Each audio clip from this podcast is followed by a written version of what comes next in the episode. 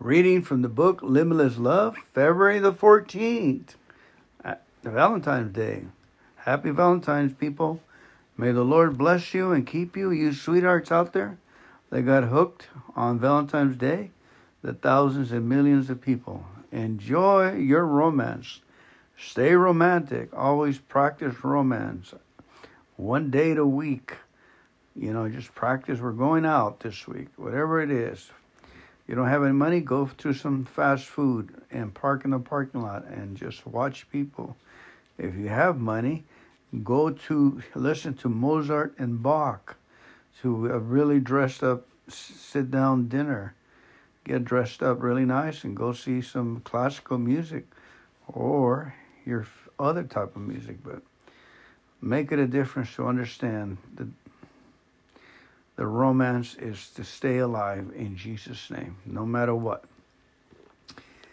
Stay powerful and pure. Proverbs 4:23 says, "Keep your heart with all diligence, for out of it, out of it is are the issues of life."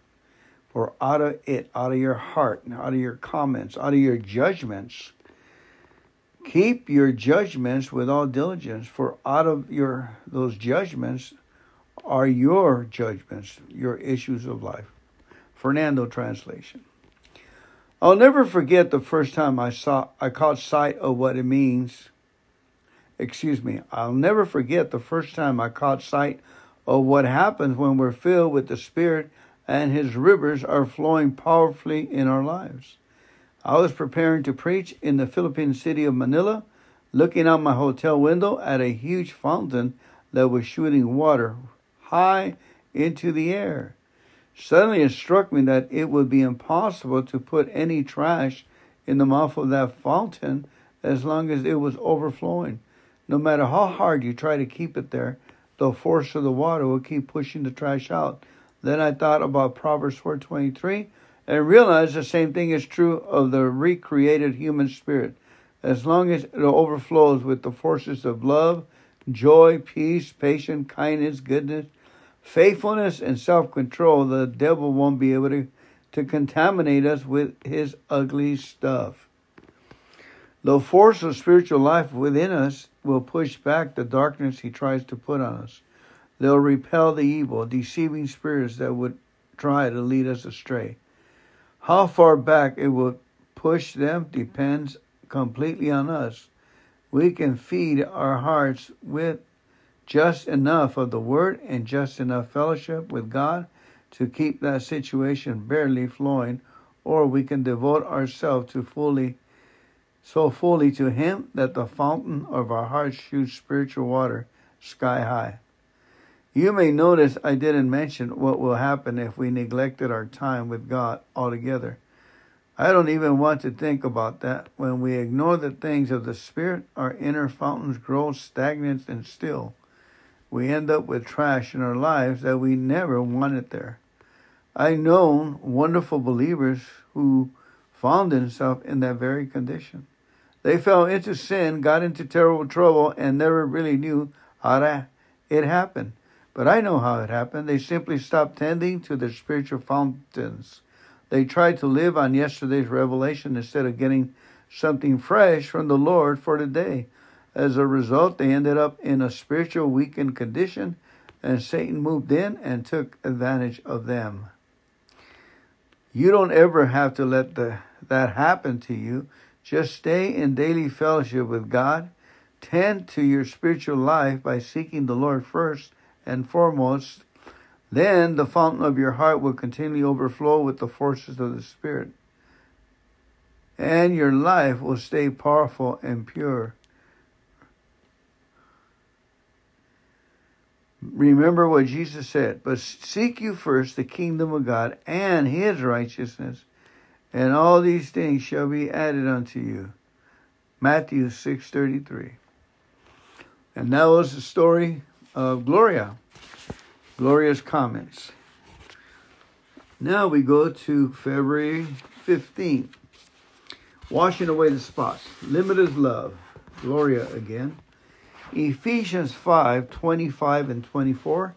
As Christ also loved the church and gave himself for it, that he might sanctify and cleanse it with the washing of water by the word, that he might present it to himself a glorious church, not having spot or wrinkle or any such things, but that it should be holy without the blemishes.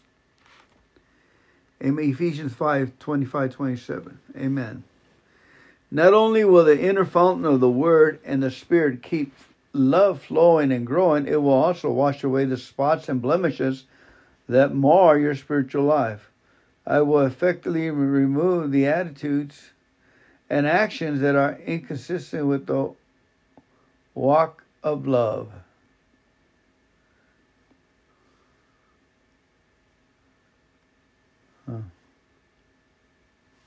Anyway, dozed off there for a minute. Of course, for that happens, you can't just read your Bible religiously and ignore what it says. You must seek to hear God's voice speaking personally to you.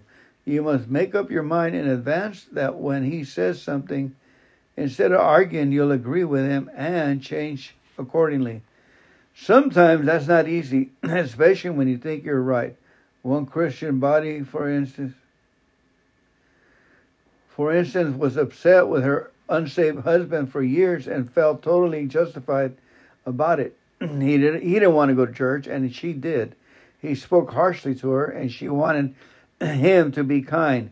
He drank and smoked and cussed and she wanted him to stop. As a result, she was perpetually criticizing him, stirring up strife in their home. One day, as she was reading the words, she came across Philippians 4a. Whatsoever things are true, whatsoever things are honest, just, pure, lovely, whatsoever things are of good report, if there's any virtue and if there any praise, think on these things. Immediately she knew the Lord wanted her to stop focusing on the things that her husband did wrong and meditate instead on the things that he did right. Oh no, she thought, if I do that, he'll never change. If not your your job to change him, it is not your job, said the Lord. It is your job to love him. And as this lady agreed with with uh, Immediately she knew the Lord wanted her to stop focusing on the things that her husband did wrong and meditate instead on the things he did right. Oh no, she thought, if I do that, he'll never change. It's not your job to change him, says, says the Lord. It is your job to love him. As this lady agreed with the word and asked the Lord to help her change her thoughts, she began to see the good in her husband. She focused on the fact that he was a hard worker he was generous with his money and cared for the family needs. Although he didn't go to church, he allowed he allowed his family to go. He even cooked dinner for them on Sundays. Before long, things began to change. The argument stopped, and despite the unsafe conditions of the husband, peace reigned in the home. Once she, she well, and despite the unsaved. Before long, these things began to change. The argument stopped, and despite the unsaved condition of the husband, peace reigned in the home.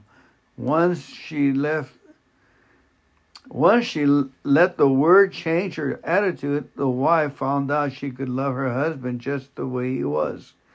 She dis- she discovered that even though circumstances weren't perfect, with the spots and blemishes out of the way, her life would still be a beautiful picture of love. Amen. Thanks be to God for his wonderful word.